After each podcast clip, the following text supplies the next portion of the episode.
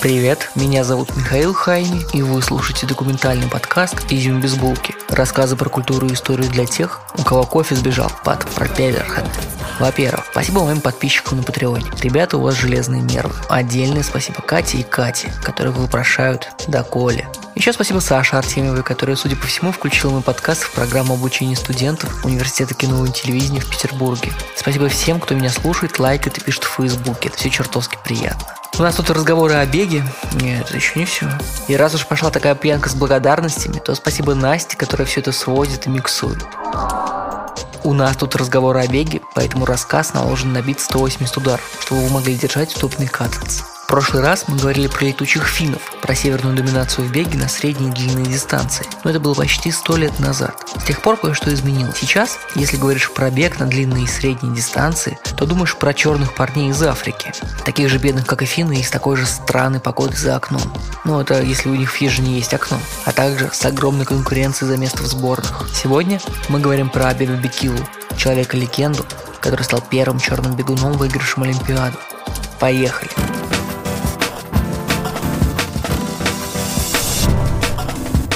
Африка конца 19 века. Э, лайфхак. Э, если не знаешь, откуда начать рассказ, то начинай рассказ с конца 19 века. Весь 19 век Европа переживает войны внутри себя и рваный экономический рост.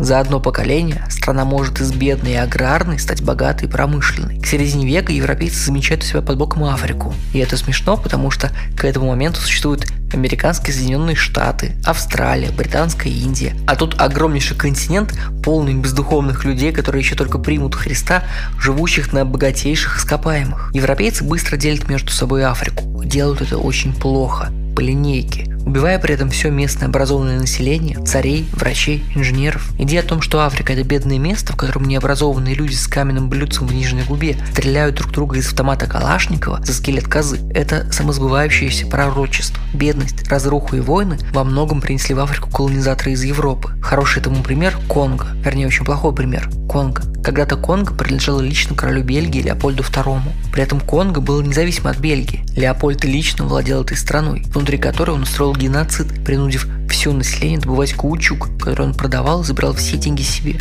И это стало обыденным отношением к Африке. В конце 19 века Италия очень быстро разбогатела, став индустриальным гигантом из аграрной страны всего за одно поколение. Чтобы быть наравне с другими странами Европы, Италии не хватало только колоний в Африке. Что бы выбрать такое в Африке? Вы вообще помните, как она выглядит? Сверху широкая, справа такой отросток рог, а вниз сужается. Так вот, Почти вся широкая часть сверху – это одна сплошная пустыня. Есть маленькие плодородные участки на севере в Марокко, Алжире, Тунисе и Египте, а по-настоящему зеленая Африка начинается там, где она сужается.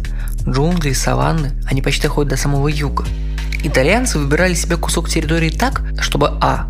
Он был удобно расположен, до него можно было быстро добраться. Например, Конго короля Леопольда находился в самом центре континента, туда быстро не прибыть. И чтобы Б, страна уже была богатая. Итальянцы выбрали себе Эфиопию. Еще раз представьте себе Африку. Там, где с правой стороны появляется выступ Рок, находится Эфиопия. Большая часть страны находится на возвышенности, на Эфиопском Нагорье. Это самая высокогорная страна Африки. Она имеет плодородные участки, выход к Нилу, а в конце 19 века имела выход к Красному морю, поэтому до нее было легко добраться на кораблях. Итальянцы грузятся в корабли и через Средиземное море доплывают до Суэцкого канала, заплывают в Красное море, и в конце Красного моря их ждет Эфиопия. Эфиопия – вторая по населению страна в Африке. В 1889 году там умирает старый местный царь Йоханнес IV. Вообще, конечно, он не Йоханнес, а Каса Мерча. Но европейцев не обманешь, и они у них почти любой Иоганн. Когда-то Йоханнесу деньгами и кредитами помогли британцы, но одного из его потомков прельщают итальянцы, которые сильнее, чем британцы, хотят занять этот кусок Африки. Они помогают Сахли Мариаму, он же Менелик II, стать новым эфиопским царем. В обмен на оружие они просят отдать им кусок джунглей около воды и платить налоги. Кстати, этот кусок джунглей у воды сейчас самостоятельное государство Эритрея. И вы сейчас таки в этот момент «Нет, чувак, ну не нужно больше всех этих африканских названий. Мы пришли послушать про бег. Что ты делаешь, старый черт?» Сейчас придем к бегу, я обещаю. Итальянцы очень быстро смекнули, что эфиопы слабее, чем кажутся, и решили быстро их захватить.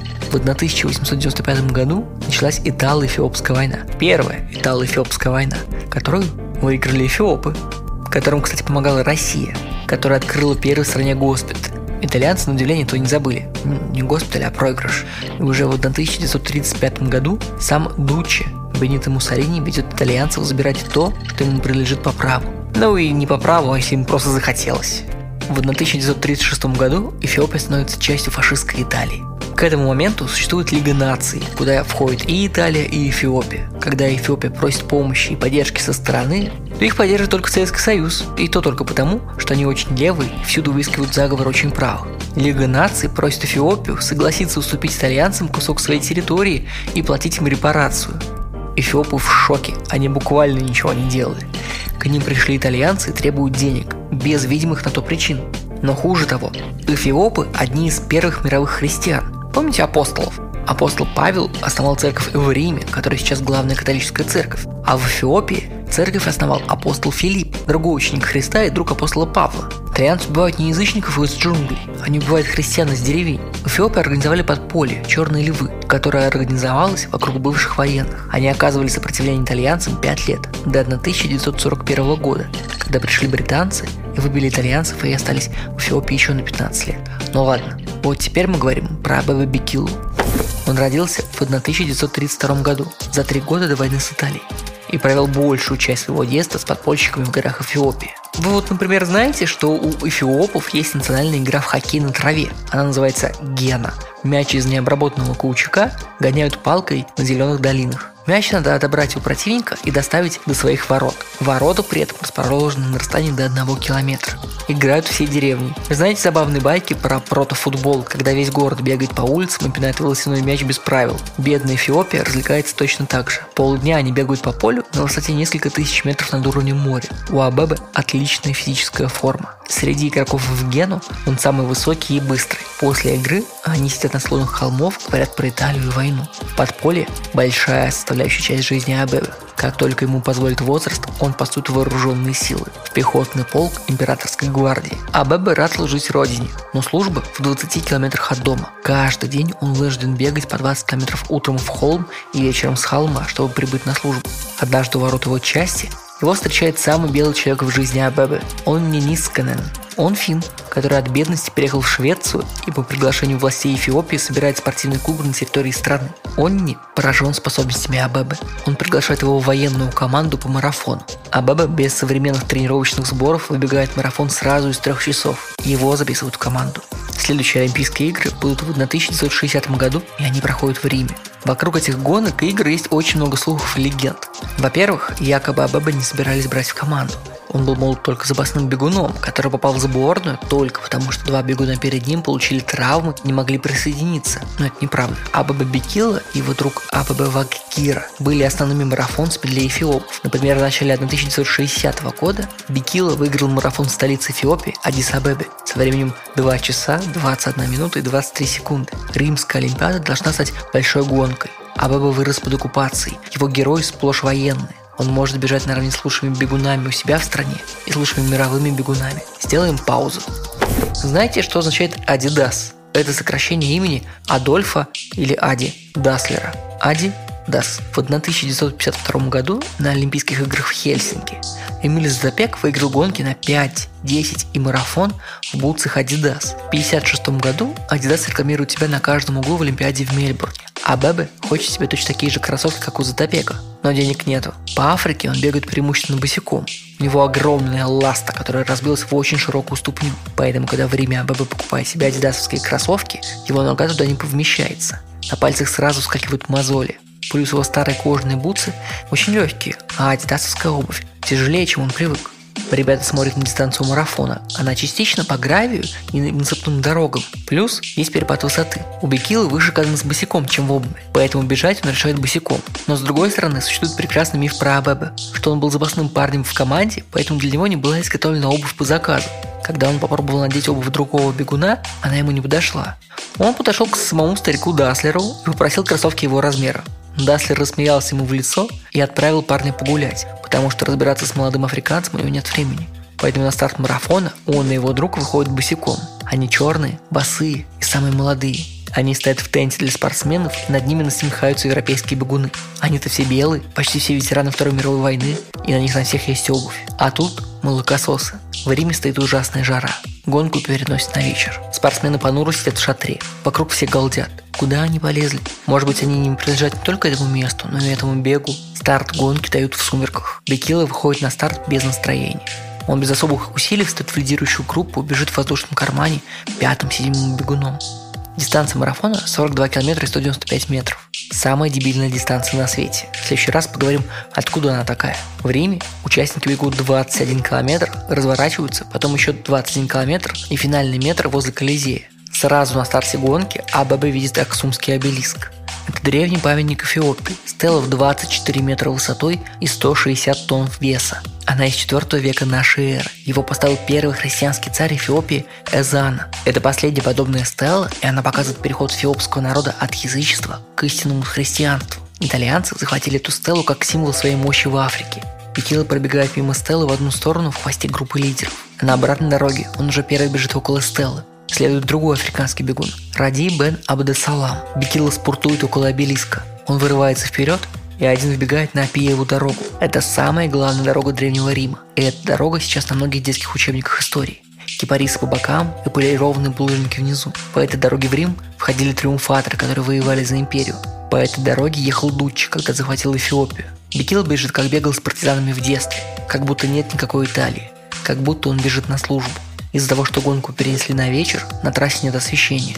На обочинах стоят итальянские военные. Взрослые мужики, которые могли воевать еще при Дуччи. Теперь стоят и освещают дорогу необразованному черному парню, который бежит за себя и свою родину. Теплый неподвижный воздух, в деревьях громко стрекочут цикады, бензин с громким треском горит в факелах. Бензин с громким треском сгорает в факелах. Громкие только шлепки его ног по камню. По темной узкой дороге Бекил вбегает в город. Шум камер, аплодисменты, крик людей. Финиш и звуков еще больше. Он не просто пробежал, он установил мировой рекорд в марафоне – 2 часа 15 минут и 41 секунда. Его буквально несут на руках. Фотка есть на обложке выпуска и в Фейсбуке. Дома в честь Бекила устраивают парад. Его чествует император Эфиопии. Ему дарят машину и дом с окнами. Помните, что первая выигранная Олимпиада дала Паова Нурме электричество и водопровод? Судя по всему, Бек любит бедных. Поэтому, если у вас не получается, не расстраивайтесь, вы очень богатый. Через год Бекила выигрывает марафон в Афинах, тоже босиком. Газеты сходят с ума. Бекила начинает зарабатывать, выигрывая одну гонку за другой.